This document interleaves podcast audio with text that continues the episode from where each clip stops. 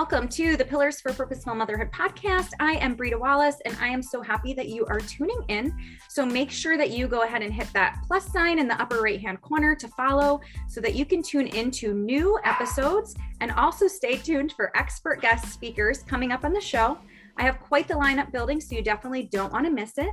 Speaking of which, we have an amazing guest today, Rose Griffin. Rosemary Griffin is an ASHA certified speech language pathologist and board certified behavioral analysis analyst, excuse me. She divides her time between a public school and her own private practice, ABA Speech, which she is also the founder of. And ABA Speech offers therapy services, courses, consultations, and products geared towards helping autistic students find their voice. Rose is also the host of the Autism Outreach podcast, a weekly show all about autism and communication. So definitely want to check that out if that is um, something that you experience in your uh, everyday life or even something that you want to learn more about.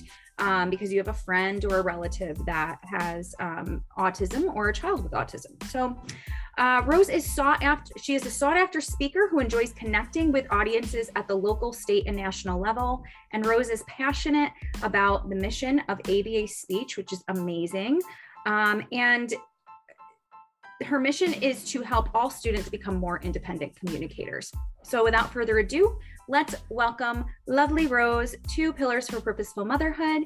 Thank you so much, Rose, for being here today um, to talk about optimal communication in our homes.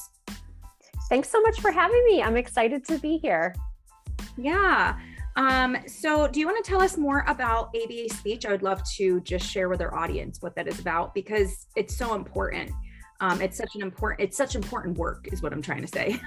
Thank you. Yeah, so I'm a speech therapist and a board certified behavior analyst. There's less than 500 people in the world that do both of those things. And really, my mission is to help all autistic learners find their voice and to become independent communicators. And I had an idea for a therapy product about six years ago and created that product called the Action Builder Cards. And then I thought to myself, oh man, and now I need a website. And then now I need a blog. And now I need a podcast. It just keeps snowballing. So right. here I am five years later, and at ABA Speech, we have free resources. So we have free courses geared towards younger kids, school age kids. We have paid courses that are geared towards parents and professionals. One that is for parents is called Start Communicating Today for little ones. And we really pride ourselves on whether you want to take something that's free or you want to go all in and do a deep dive on autism and communication. We are here for you. And we're also on all the social medias. I really love Instagram. We were talking about Reels before you mm-hmm. pressed record, and uh, we are on TikTok. I actually just did TikTok live with a fellow colleague who is an autism mom and also in the online space. And it was so fun. We actually had a great time. We were only going to do a half hour. People kept asking questions. So we stayed on one hour. So find me at ABA Speech wherever you are finding your information. That is so awesome. Um, yeah, I'm getting into the real thing. So stay tuned for that. But I'm not uh, entirely educated on how to do them. So I practice sometimes, but we're working on it, growing in that area. Um, yeah. So Rose, can you talk to the audience today about how we can help our little ones with early communication skills, even, you know, just the, you know, neurotypical kid as well. Um, and of course, um, you can share some expertise on helping autistic kids too, if you'd like. We would love Absolutely. that. So I have three kids my own. It's been really cool. They are all typical language learners. So it's been really interesting and a joy to see their language development. And I know parents get really nervous when their children are not yet speaking. So, some things that I like to do for really little ones is narrate your day. I actually just made a TikTok about this, but I just do this because, or did when my kids were little. And I don't know if it's because it was my mom instinct or it was because I'm a speech therapist and went to school for so long but just narrating your day. Okay, mommy is folding. I'm folding the towel. Do you want to help mommy?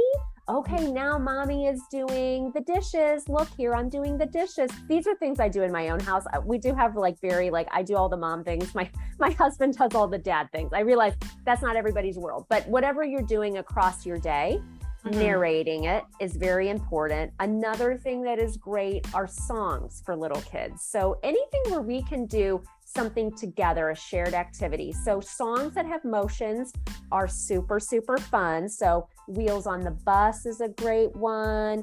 Old mm-hmm. MacDonald Had a Farm is a great one. If You're Happy and You Know It is another great one. And if you're not familiar with these songs or know every line like I do, because I use them in my work, mm-hmm. YouTube. Just go to YouTube, watch somebody else do it, and then you can do this with your with your own child. And then the other thing that's super important for all students across ages, really, because my kids are 12, 9, and 7, and I'm still trying to embed reading literacy mm. is very, very important. So when your kids are super little, that bedtime book right before bed, I just would have books in my kids' room so we could just, it's as easy as that, right? Because you're exhausted and, you know, working all day, making dinner, doing all the mom things, and you want to make it easy. So just put some kids' uh, uh, books up in your kids' room, have something that is easy to share. Some books that I love for little ones Llama Llama. I love those books. Llama. So cute, aren't they? Are so cute. Pete the Cat is another oh, in his white shoes. Yeah, I, I, like the original. I'm going going old school style there. Chicka Chicka Boom Boom is very, very fun. And board books. I mean, there's so many. Huggy Kissy. You know, there's so yeah. many great ones.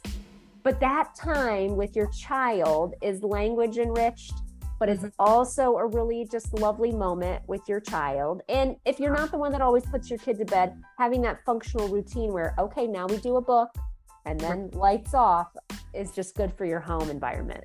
so, sure. Yeah. And it gets them, it introduces them to books that it's something they always remember. We always read a book, you know, before bed. We're always, you know, books have always been a part of my life. Whereas, you know, they get to school and they have to start reading and they're like, we've never done this. And this is just, you know, a lot of kids end up saying, eh, I don't want to do this. I don't like doing this because um, it's something that they're not used to doing. So it is really important, I think, for a number of different reasons to start that, um, to start reading with them um, at nighttime, especially. I think that that's a great tip and a great idea. Um, but even other times too, whether it's, you know, at night or maybe you work night and you have to do it at another time, just having that connection and bonding with your uh, child and just introducing those early literacy skills is so important. So, thank you so much for sharing that. So, what about in the car? Um, how are some ways that moms can communicate with their kids in the car better? Because sometimes, like for me, my kids are either fighting in the car sometimes. Um, and I'll pull over and be like, okay, I'm just going to wait until you're done because this is not safe because I actually did that yesterday. Um, or we'll be like blasting music and listening to music, but we can use that opportunity um, in the car to, you know, communicate with our kids and to have some connection with them in the car. So, would you speak? Yeah. Yeah. So for my own kids in the car, the number one rule that we have, unless we're going on a road trip, is no technology in the car. Oh, that's a good Be- one. Because we don't need technology in the car. So, right. an example is I'm picking up my kids at the end of the day because they would have an over hour bus ride. So right. I am picking up my little kids, and my son and I will get in the car, and then we have to go get my daughter, and we're sitting there for 20 minutes. Well, it's a, very annoying, to be honest, but we make up little songs during that time, which is very cute, and we sing them. My son is very animated. He is yeah. he's down for that. He's Mine funny. but yesterday he had technology day for this PBIS initiative, good behavior. Well, he was on his iPad during that time. And it was sad because then we didn't dialogue back and forth together. Right. And I was like, I miss our songs together. So, usually, no technology in the car. I think that's important. Something else my kids really like to do is play, I call it the grocery store game. I actually have this free printable on my blog called the grocery store game. It is when you name something that begins with every letter of the alphabet. This is something my kids actually initiate on their own. I use it in therapy and I train professionals on it, but my mm-hmm. kids like to do it in the car. Okay, let's do restaurants. We really like to go out to eat as a family. My kids are good in restaurants. So let's play the restaurant game. Okay, Applebee's, you know, and then they go to B so that's super fun. The other thing to do is kind of meet your kids where they're at. I take my daughter, she does travel soccer. So we have 45 minute ride there and back. So that is a nice time to dialogue about all things middle school because she's in middle school. So if your child is not going to open answer an open-ended question like how was school today, that's you know, if you ask me how was your work day? I mean, I could go in a lot of directions there, right. or I or I could just be like too much can't answer. So you might right. want to say what I try to say is one for my little kids. What's one good thing that happened today? Mm, I do the same. Yeah. Narrow it down. See mm-hmm. what kind of if they're going to open answer open ended, go there. Then go back down to tell me one thing or did you have a good day or a bad day? You know, you have to give choices. You kind of have to read the room on how your child is communicating that day and, and meet them where they're at because every day, you know, parenting, every day is a different day. So absolutely, for sure. Um, yeah, I love that. And one, I have one child who loves to sing songs, very animated, and would be totally into that. And the other one would just be like, eh, stop it. so for those kids that aren't really into that, we can like play a game or do something else. What do you what do you suggest for those kids that wouldn't be into doing something like that? That's just a little more like he's shy and gets embarrassed. He doesn't want to be on the spotlight. Hmm. Um, he doesn't like to sing together. He'll dance at home with us, but just curious for those kids that are just a little more like reserved and like, no, don't want to do that. I try to make it more of a, of a conversation, just in engaging in conversation as a shared time. Or if they have a special interest, something they really like to talk about. Mm-hmm. Or sometimes I just, you know, I'll pretend that I'm going to get really into a song and that embarrasses my kids, but it's funny to them. And then I stop, you know? So. I mean, it's just you have to kind of understand what, and sometimes kids just want to be quiet, especially if your child's more introverted. I don't think there's anything wrong with that. Mm-hmm. Knowing that the lines of communication are open because you've asked that starting question. Yeah. Sometimes kids are just quiet and they want that downtime. I know that some people, when they come in after a day of work, they don't want to talk to anybody. I'm not like that, but I would respect somebody's personality if it was. Right. Yeah. And I think the important thing to remember is that we know our kids and we know what's going to work for them and what isn't. So just finding that thing in the car um, or just, you know, with communicating with our kid, you know, my one child will talk to you for the whole entire day and never stop. You, you know, just sit there and engage with him in that way. And then the other one's like, eh, needs a space. So, um, I think knowing your child is important and, and knowing what's going to work for them and, and right, respecting their um, their space and their individuality and just kind of being that um I'm trying to think of the word I'm looking for, like researcher. That's not the word I'm looking for, but that's okay. Like into your own kid. Like sometimes we just have to be detectives. There we go. Like and know what's going to work for them. So that's it. Yeah. Yes. So, what are ways to keep the lines of communication open with older kids? You know, that teen that gets in your car that doesn't really want to talk, is kind of cranky, they're being teenagers. Um, I actually just want to speak into that for a minute because I do know a lot of people in my life who have really great relationships with their teens and communicate really well with them. And then there's that other side, that stigma that we hear about all the time like, oh, wait till you get to the teenage years and it's going to be so hard and your kids are going to hate you and all this mm-hmm. stuff. Um, but I mean, sometimes teenagers just, you know, they don't want to talk or um, they want their own space. And, and it's a little more challenging, I would say, for some parents um, and their teens to you know have that that communication so what would you suggest there something that i love to do.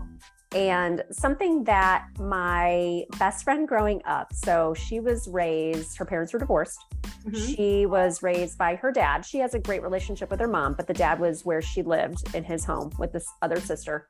They would keep a journal which i think is a really cool idea a wire bound notebook and they would write little things back to each other. They would keep it in the bathroom. This is funny. This is real life. They would either write a question at the top and they would all answer it, or they would just dialogue back and forth. And that is a very simple way.